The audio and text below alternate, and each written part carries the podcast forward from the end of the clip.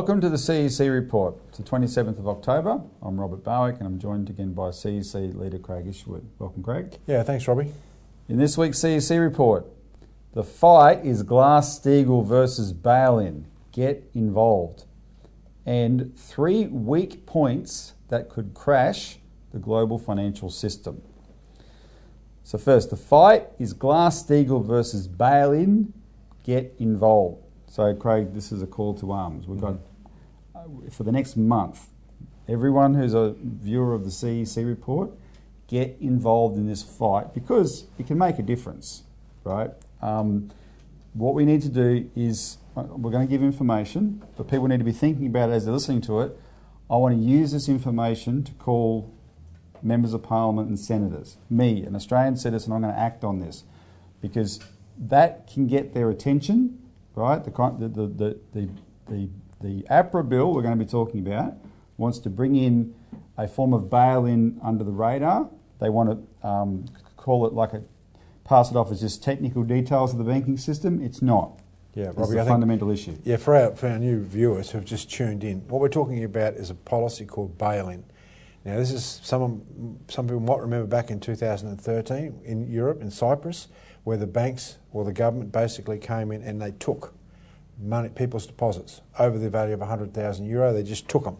And this is a policy that's coming in around the world. It's, in, it's been placed in Europe, it's in place in New Zealand, where when the banks get into trouble, that the governments can come in and literally take people's deposits to solve yeah. the bank's problems. And the reason, Craig, we've said in this that the fight is Glass-Steagall versus bail-in, because let's just give two broad definitions. I wrote them down here. Glass-Steagall keeps banks safe and therefore mm-hmm. our exposure to them safe, and our deposits, yep. because it doesn't allow them to do anything risky. That's why they're safe. The philosophy of bail-in is gamble as much as you like, go nuts.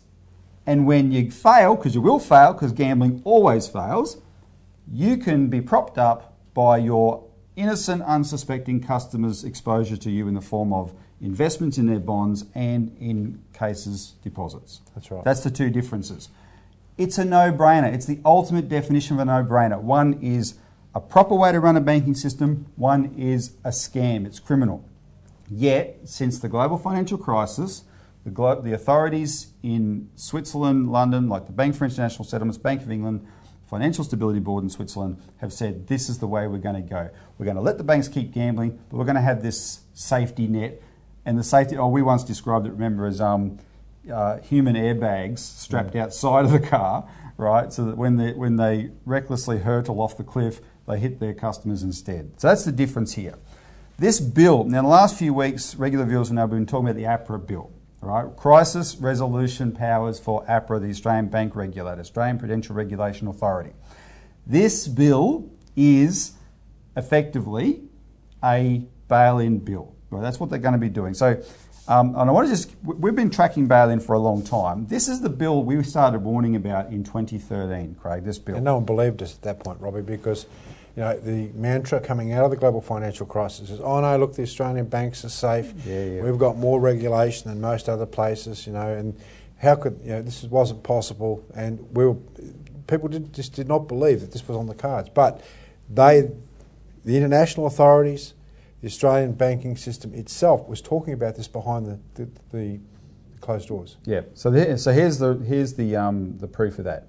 This week, in front of a uh, Senate committee, the boss of APRA, Wayne Byres, urged the, recommended this bill to the Senate, and he, he said when he was talking to him, he said that this bill, quote, has been many years in the making, end quote, because it is the bill we've been tracking. So we'll put on the, on the screen a graphic that we generated, which you can get from our CEC magazine on this Glass-Steagall now, figure three on page 56. Um, where it's, we highlight that in 2012, September 2012, there was a Treasury consultation power, uh, paper sorry, issued called, quote, Strengthening APRA's Crisis Management Powers. And in that consultation paper, they talked about how they wanted Australia to be in line with the Financial Stability Board's what's called their key attributes of effective resolution regimes. Sorry about the language, but that, these are the titles.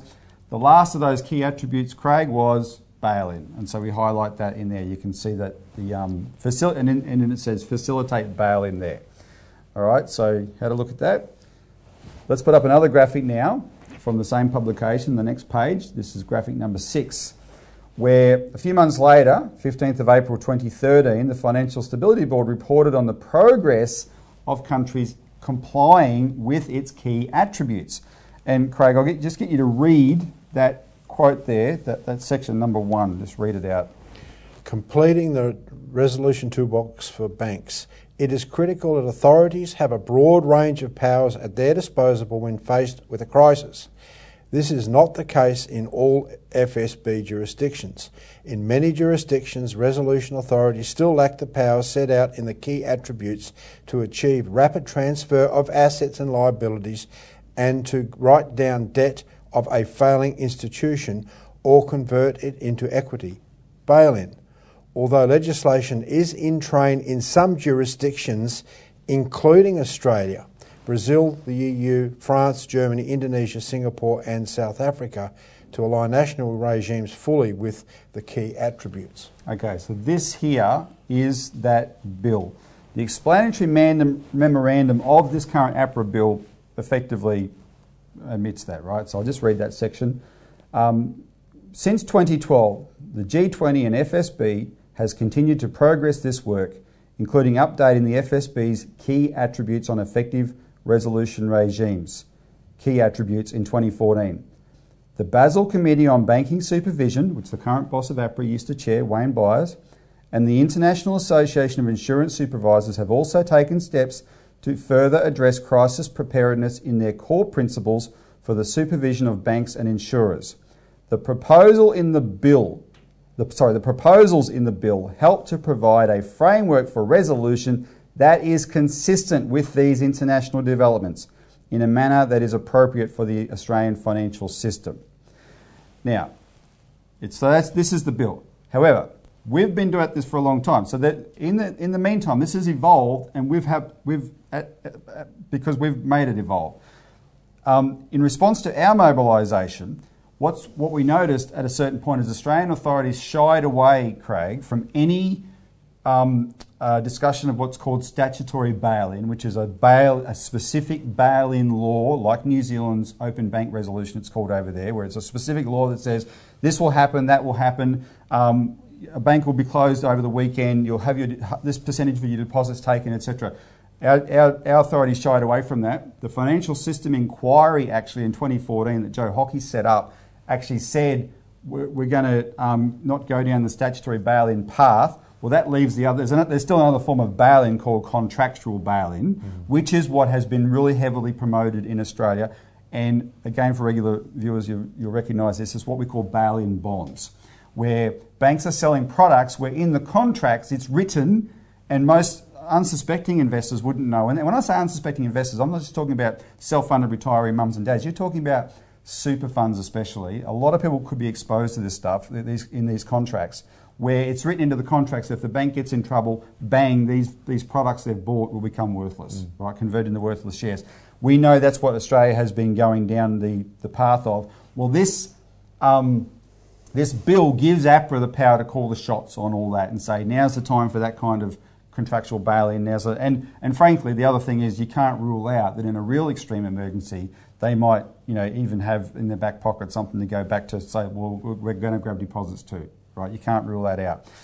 The main thing to understand for the viewers is what we said at the beginning. It's bad enough in its own terms. Contrast it to Glass-Steagall. It is a no-brainer. Our government is taking us down a criminal path in line with these institutions that are there to protect the banking system, not the public. That's what we've got to stop. Well, you come, Robbie. The thing, this, the whole thing is that this is to protect the financial stability of the system first and foremost. It's not to protect the depositors. Not the health of the, of the customers. Not, not, not, not the depositors. It's the system they're trying to protect. Mm. Whereas Glass-Steagall, the focus has always been on protecting the depositors and the the deposit system for the economy as a whole.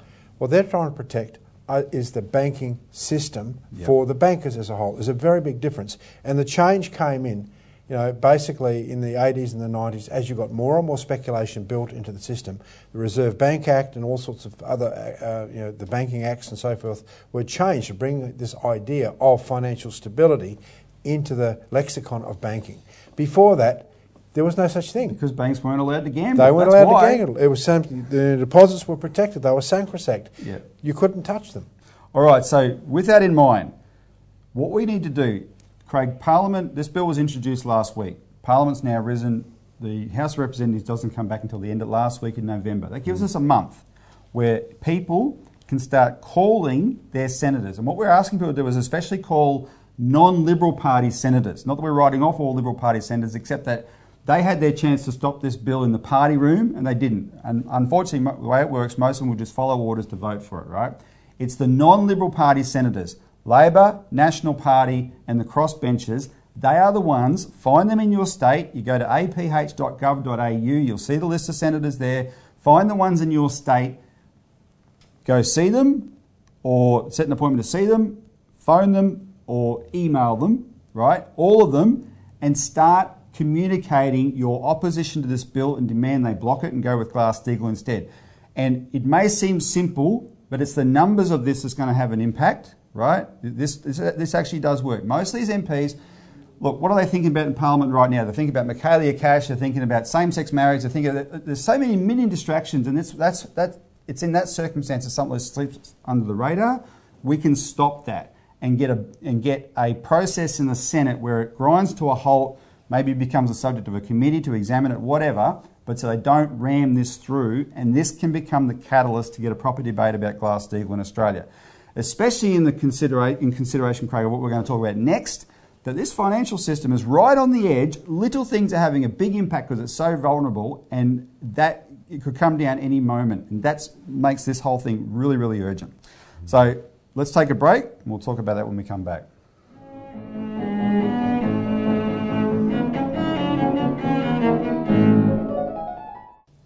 Welcome back to the CEC report. Three weak points that could crash the global financial system. Now, Craig, there's lots of indicators of a new financial crash coming. You and Elisa spoke about it on the show at length last week. The CEC aligns with the experts, frankly, who there's a certain way of thinking about it. The last crash, the last crisis didn't end, is the truth of this, right? It's not like 2008 happened, they fixed it, and oh, but suddenly we're back because that's the nature of the world. No. 2008 happened, it was this, the meltdown of the system. It's only been propped up since then with this massive quantitative easing, that, that's central bank money printing up to $16 trillion, which we'll talk about um, in a minute actually. It's going to be one of the predicates today.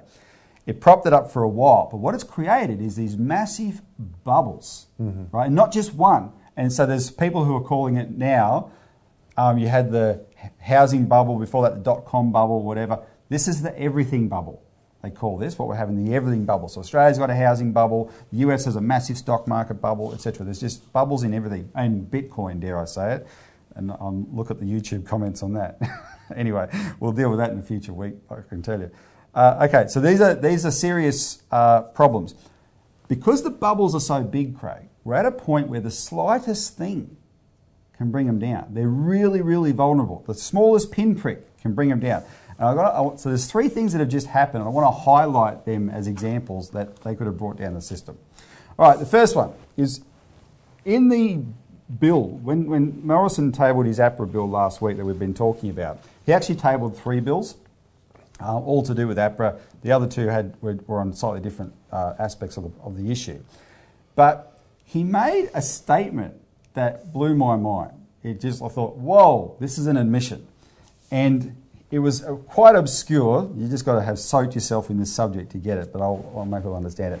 It was a reference to non bank lenders. And in Australia, that's all technical language. Banks are called ADIs, yeah. authorised deposit taking institutions. And so he was talking about non ADIs. Now, they are banks, they are, they are people, institutions that lend for mortgages, but they don't take deposits, mm-hmm. right? And so what they're like Liberty Financial and that in Australia. What they do is they make loans for mortgages and they securitize. They go and on sell those loans to investors, get money in straight away from that, and then they make more loans. That's how these things work. Um, the share of the market in Australia, their share of the market is tiny. It's 4%. And I'll put a graphic on the board here. It's, this is up to 2014. I couldn't find a later one. But what it shows you, that the inner circle is the share of mortgage lending in Australia in 2007. And what you can see is on the right side of the inner circle is the big four banks, starting at the top, ANZ, then CBA, coming around the clock, NAB, Westpac. Together they accounted for 55%. All other bank, all other lenders counted for 45%, right? Well, today, seven years later in 2014, the big four banks had a much bigger share, 20, 75%. Others had 25%, and most of those were smaller banks. Of that, of total mortgage lending in Australia, the non-bank lenders have 4%. It's a tiny share of the mortgage market. This is what um, Morrison said, quote, although their current share of lending is relatively small, these non-ADI lenders may expand rapidly and their lending activities could potentially pose material risks to financial stability, risks that ultimately fall on the broader Australian community. End quote. Now, Craig, there's only one circumstance in which the lending of a tiny share of the market like that could possibly affect financial stability in Australia, and that's what? A bubble. That's if we have a bubble. Yeah. And the thing with that is the government doesn't admit we have a bubble. Yeah. They say, no, we don't have a bubble. It's all good. Everything, all those prices are justified. But by their actions here with this, because they want to bring these non-bank lenders under APRA, in case there, something does go wrong, they're admitting that it's the sweat on their brow you're seeing, right? It's the white knuckles, their knuckles are going white. They know something big is happening. And, you know, you played that quote last week where Morrison put the APRA bill in the context of emergency, yeah, uh, a financial crisis will, will affect Australia. Well, you're talking trillions of dollars here, Robbie, in terms of mortgages. You're not just talking yep. a few thousand or a few hundred thousand. You're talking trillions of dollars. So these are, and then you're talking about the securitization, as you said before. Well, you're these, talking trillions because it's a bubble. It shouldn't yeah. be. It shouldn't even be. I know, but you're talking about the securitization of the, the, of these, you know, portion of these trillions of dollars. So you don't know how far or where that goes, and this is where the problem comes in. Very, and and it's very vulnerable because of that. Its, its size, yeah. and that, that's what they worry about. The slightest thing could actually have a big impact. Um, let's see if we can get through another one before the break. Um, Another example is this week the Bank of England Governor, Mark Carney, talked about, warned that Brexit uh, could affect 20 trillion pounds in UK bank derivatives. And these are derivatives that the UK banks have made with other banks in Europe. And Brexit, if they don't, don't get their act together, he's worried that Brexit could make those derivatives worthless. Now, the issue there is not so much the 20 trillion, though that's bad enough. If, those, if 20 trillion suddenly vaporises, that would be, have a huge impact, don't get me wrong. Mm. But it's the fact that something like Brexit can come along and cause that problem is because that's the nature of the vulnerability of, of the derivatives trade anyway, which is officially $600 trillion worldwide, unofficially 1,200 trillion, half of which is in the city of London, right? And the reason it's vulnerable is because of this thing called counterparties. Now, let me try and explain this in a little bit of time we've got. Banks claim, the banks playing these derivatives with the trillions, they say, oh, look, no, no, don't forget, ignore the trillions, that doesn't matter we, um, we net them out and the real figure is much, much smaller. Now, this is how netting works. Um, we have a cameraman here, his name's Glenn. If I owe Craig $20, Craig owes Glenn $20, and Glenn owes me $20, we can all say, you're square. We're all square. We don't have to pay anyone anything because it nets out to zero. But if I owe Craig 20, Craig owes Glenn 30, and Glenn owes me 20, then we say it nets out to 10. The only thing really owing is Craig owes Glenn 10. Right? That's how netting works.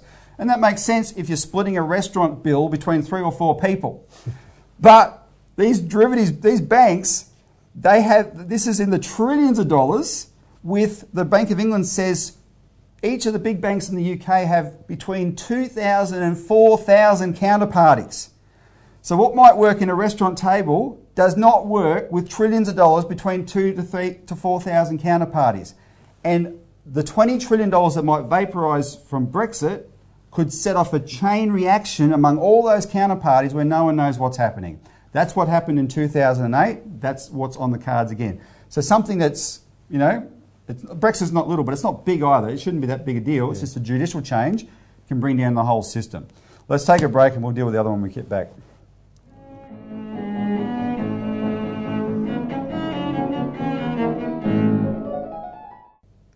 Welcome back to the CEC report, where we're talking about three weak points that could crash the global financial system.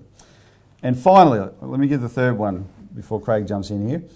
The US stock market, Craig, is soaring, right? And it's just going up and up and up. But this week, on Wednesday, it actually crashed unexpectedly by more than 100 points. And it shocked a lot of people. Well, what, where'd that come from? I'm going to put on the graph on the, on the screen why it crashed. This is a graph. And the reason it crashed is because that graph, as that graph, that's, for, that's the graph of the value of, or the yield, sorry, of 10 year US Treasury bonds. And on, in the morning, the, pri- the, the yield of those bonds suddenly went up. But it went up, I mean, relatively small amount, from 2.415% to 2.46%, right? So it's not a huge amount, it's just it went up sharply. And the reason the stock market crashed on the back of that is because if the treasury bonds are moving that, that direction, that signals interest rates could be moving in that direction. And if interest rates start going up, this stock market will collapse because it's all based on big US corporations borrowing money dirt cheap from central banks through this quantitative easing and using it to buy back shares. That it's okay when it's 1% interest, but if they start going up, mm. the, the stock market will just melt in front of your eyes, right? And that's the, that's the third bubble. So a tiny thing like that shows you an example of how vulnerable the system is.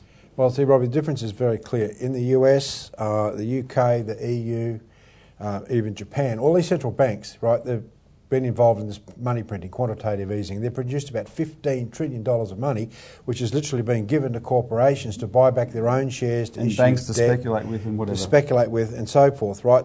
But these companies are simply using it to buy back their shares, to issue these bonds at very low interest rates in order to try and you know, cover their positions from a purely monetary perspective. Now, so, more and more people are concerned about that, Craig, but they're also concerned about China, which has a lot of debt as well. But there's a difference, right? Of course. You know, China's issued about $16 trillion worth of debt, but it's been concentrated into about 22 countries, companies. But these companies, Robbie, specifically have been inv- investing in infrastructure.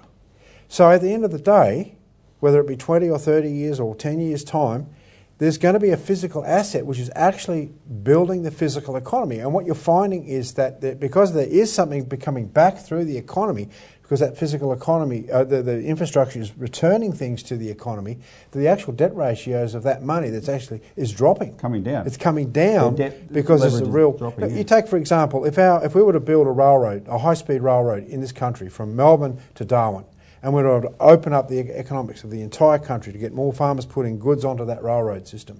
Now, if we were to spend $20 billion doing that, Robbie, at the, at the end of, say... Oh, $20 billion, at the end of, At the end of, if, if we were to borrow that money, or even better, create that credit, as we've su- suggested through our national bank, you've got a 10 or say $20 billion asset at the end of the day, you've got an asset that has the capability of physically transforming the, the, physical economy of the nation.